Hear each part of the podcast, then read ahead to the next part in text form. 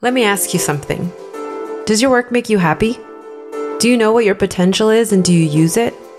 Do you deliver value that you're truly proud of? This is the Happy Work Podcast, where we discuss all the things we can do to make our work and with it our life better. I can sell ice to Eskimos. What a terrible, terrible thing to say, and what a terrible mindset to have. When I first started in sales, this was the mentality. It's like you need to learn how to sell to the point where you can sell anything to anyone. Ah, okay. So it's just about the the the actual act of selling. Right. And so I'm writing this book, right? It's a little booklet on discipline and sales. And one of the things that I brought up to you was you want to know what most salespeople are terrified of? Making a phone call, like picking up the phone, dialing, and God forbid somebody answers the line. Yeah, yeah. And you being you, you said, Yeah, but what are they really afraid of? And then I said, Well, I think they're afraid of rejection. And you're like, Okay, but what are they really afraid of? Well, no, I asked, why are they afraid of rejection? Rejection always has something deeper that makes us potentially sh- feel shame. Mm-hmm. Something that we either experienced or something that we just learned through others um, to be true. Well, that word that you just said, shame, that's what really kicked off the conversation because you said, well, why would they be shameful? Yes. Why would there be shame behind anything that you do? Right. Because you know something. Exactly. You know something. You know that you are selling ice to Eskimos. Right. What is that? I mean, it's it's a beautiful analogy for what you're not selling value. Right. Exactly. You are literally selling things that people don't need and you know it. And if you don't know it, but you feel weird doing the sale or you're afraid to pick up the phone or just the whole transaction keyword there feels off, it's because you are not providing value. Yeah. You you realize that you're not in this for the other person that's going to pick up the phone. You're in this for yourself and you're afraid to for that person to find out. You're afraid that it's going to be so obvious for that person that you're totally going to be in the spotlight of guilt and you're going to be unmasked and you're going to be exposed and you're going to be naked. Yeah. Left with nothing except your weak ass sales proposition. Oh my God. Yeah. And I think that a lot of if salespeople listening to this, you probably know if that's you. You have like this killer sales pitch and you go out there, but at the end of the day, you just feel because terrible. The sales pitch is all you have. All you have is how. How do I have to approach the client? What do I have to say if that person says this, then I have to say that. But you don't have a proper why. You, you know that you're lacking a why, even though you have the most polished how and what. Without the why, that value is not there. So all the what and the how in the world is not going to save you. Yeah. And that really changes your entire approach when you actually come from a place of why. Whether you work for someone or you work for yourself and you're selling, selling becomes such a different process. It's like you get to give something that you really care about. There you go. And bonus, Use- you get paid word. for it. Use the word. You give. The problem with selling is the word selling. It's Yeah. the definition of selling. Selling is the act of offering something for money. Mm-hmm. Where we always say you should take money out of the equ- equation. You should not show up because of the money. You should show up because you have something to offer. And you have something to offer that is of value because you know that very value that that thing offers to that person will take care of something that this person truly needs. But without this being true, all you're left is you, you're only left with the act of selling. Mm-hmm. And we should not glorify selling for the sake of selling. Selling should be that which needs to happen in order for value to be offered. It's literally just the path, right? It's Yeah. the the process, the transaction. You can be transactional in that point. What that means is literally just the exchange of it. Yeah, it's the last bit of the journey, but it's not the journey itself. No. It's not why you are on that journey. That's journey. the transformative aspect of it. yeah, you're here to transform. That's very that's very right. That's real value. That that what defines real value is its transformative aspect. And actually I wanted to share something. Can I share something Yeah. at this point? I, I realized something. So the other day we got a treadmill, right? We oh, now Oh, yeah. have a treadmill. I realized we got a treadmill without a screen. Our treadmill does not have a TV. It does not have any, you know, iPad holder. One. It's just a bare treadmill. And mind you, there's some purpose behind it. Um, the thing is that whoever came up with the idea of the treadmill had a value to offer. It was about making it easier for people to move. Because maybe you don't have beautiful pathways or a forest close by where, where you can go and move and walk, but you like walking. So what do you do? You bring that pathway into your house. That's a legit value offering because it benefits the person in a sense that it, it, that person is now walking, has movement, and through the movement experiences some kind of betterment. It's either a mental health improvement or a physical health improvement. However, because there were a lot of salespeople that came after that and realized there's a giant market we can now milk, they tried to find out how can we make this product more attractive? Not how can we serve the need that's at the heart better, but how can we sell more of it? And they realized by making walking easier, more fun, by distracting people from the actual value that is at the heart of the treadmill. Because now you go to a, any fitness center and you see all those futuristic treadmills with those screens and, and connections and all that.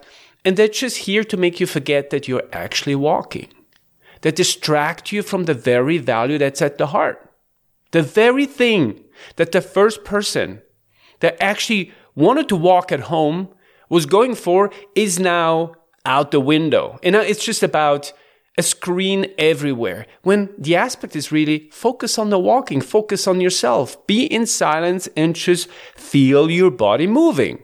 Wow. I mean, you saying that really, I'm sure some people out there are listening and they're like, okay, yeah, but I like to not know that I'm working out. Well, you need to reflect you- on that do you work out? question. Why do you work out You really need to reflect on that question because there's so much noise out in the world. And that's a whole nother episode that we've already done and we'll do more in the future. But reflect on it because you're incredibly, absolutely, fundamentally right about that original value offer of the treadmill. Yeah, it's why would you want a treadmill? Just, you know, just to watch more TV and while doing so losing a couple pounds. The problem with that is you're now a victim of the sales process. Mm-hmm. You have been sold something you actually don't care about. Because when we eat, we should be eating. We should be enjoying our food. When we're walking, we should be walking. And when salespeople come and they don't have a value offer that is actually aligned with the true human need, in this case, the true human need is health, or, or it's refocusing on yourself. Everything that a screen is not doing for you, we have now just added to it. We just add to it. Another example I have, and I'm guilty of it too. I like to watch movies on planes. However, we should not forget that flying is still magic. It's Magic. impossible. It, we're not supposed to be flying. But the fact that we have all these entertainment systems around us distract us from the magic in our life. And that's exactly what sales offerings are doing when they don't focus on the why. Just how and what. More of it. More of the distraction, more of the whipped cream, more on, you know, the cherry on top to distract from the fact that you actually don't need that. And then, of course, when you add all those things as a salesperson, it kind of makes it easier to sell it on spec because you have more features to sell. However, the good salesperson will question the validity of that sales offer by saying, yeah, but does that thing really take care of a need that that person that's about to pick up the phone truly has?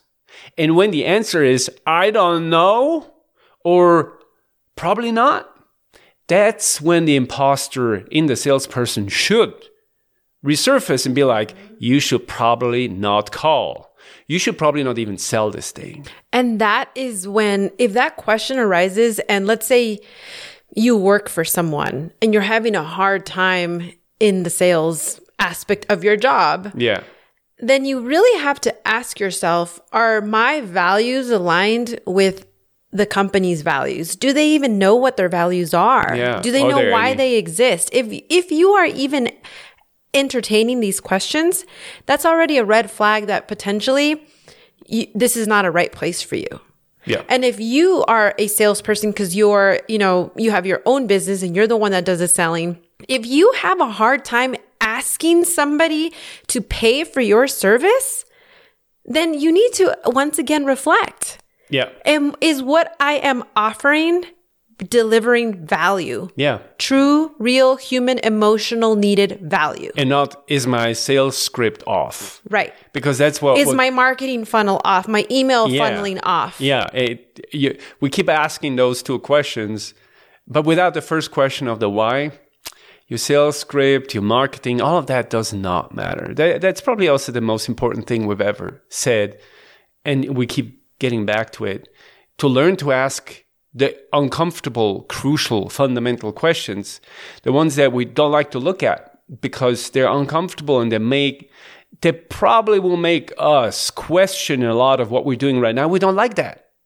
But that's where the answer lies. If you feel as much as just a little bit uncomfortable about asking people to see what you have to offer, about, about just calling them and proposing something, then it's not because what you do or how you do it is off. Granted, I mean, there are people who are not good at selling, and even Sure. though they have great value to offer, they just cannot pull it off because somehow It's they're not, not, delivering them. it. Right. It's They're not, for them. it's not for them, or maybe they're missing something, and then training becomes key. Mm-hmm. But if you train someone on selling something that has no value, you're polishing a turd. You, Point you- blank. You, you, are you're trying to infuse something with meaning that has none, and that's unfair. It's unfair towards a person that's expect to pay for it. That's why you should feel bad. It's unfair to ask for money for something that will just limit the person. And, and see it that way. For the salespeople out there that feel bad about what they're offering, you, you might not think that you're limiting someone. You, you probably just think, yeah, that person probably doesn't need it. It's wrong. If you make someone buy something they don't need, you've limited their sales power because now they have less money available for things they truly need. But you also uh, you, you also make them amass clutter in their space. Now they have more stuff in their house that distracts them. You, you, you make them also liable for things like returning it, being infuriated about it, being frustrated about it. All these things limit a person's happiness. So you have to understand that not only do you limit your own happiness by not offering value and still trying to sell it, but you also limit the happiness and, and the resources of the people you're trying to sell to. This might sound woo woo to some of you, but you know, you have, if you don't enjoy selling what you're selling because you know it's a, it's junk, Yeah. you are, that negative energy transfers in that process and it ends up with that other person.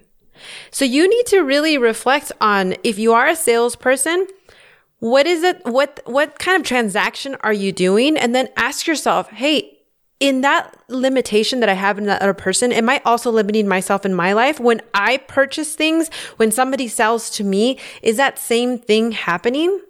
I mean, it opens up the floodgates for so many questions and revisions and reflections in your life Yeah. as a salesperson. Yeah. And, and, and I think it, it will put a lot of things into perspective. Like, for example, why do we have sales people of the month? It's terrible. Oh, yeah. It's terrible to, to, to glorify the, only the transactional aspect of your work oh, this guy closes a lot. Closing. It's just called closing. Closing is really just the, the, the, the finalizing aspect of an entire value chain that you have to offer. What about best provider of value? The person that was the best able to deliver that value. Not just on spec, but really like the way it's supposed to arrive at the other person and then follows through it, it's it just bothers me. It just bothers me that we are normalizing this level of greed and transactionalism as the thing our work is about. Work mm-hmm. is not about that. Yeah, we even celebrate it. Yeah, don't, don't reduce yourself to that to that aspect because I'm telling you, sooner or later, it's gonna hit home in a very, very bad way. You will realize that that's all you amounted to. It's all you ever did. All you ever did was forcing shit down people's throats stuff they cannot afford, they don't have room for, they don't have the mental space and capacity for, when they really have to focus on their livelihood, on their health, on their, on their finances, on their survival, you come and clutter their lives with bullshit they don't need. That's the responsibility that we all have. When we have a business or work for business, that is a huge responsibility. And as you said, you work for a business and you realize that there is a gap between how you feel and what you have to deliver. You have to question the validity of the mission behind it, the very value that sits at the heart of the company. And if you cannot find any, don't bend yourself backwards in making yourself fit. You have to have the guts to either speak up and say like, we have to readjust that value, or you go and create that value yourself because you feel that you're empowered to do so. That's the only way things are going to change. That is the only way things are going to get better. So, everyone stay tuned because we're going to be putting together a sales workshop around this. It's such an like an important topic and those of you that are doing true emotional value work, you need to deliver your message, but in a way that's not, we're just so used to doing it in a way that's very aggressive that um, our goal is really just to to approach it in a way that's just completely full of value. So thank you for listening, and we'll catch you next time.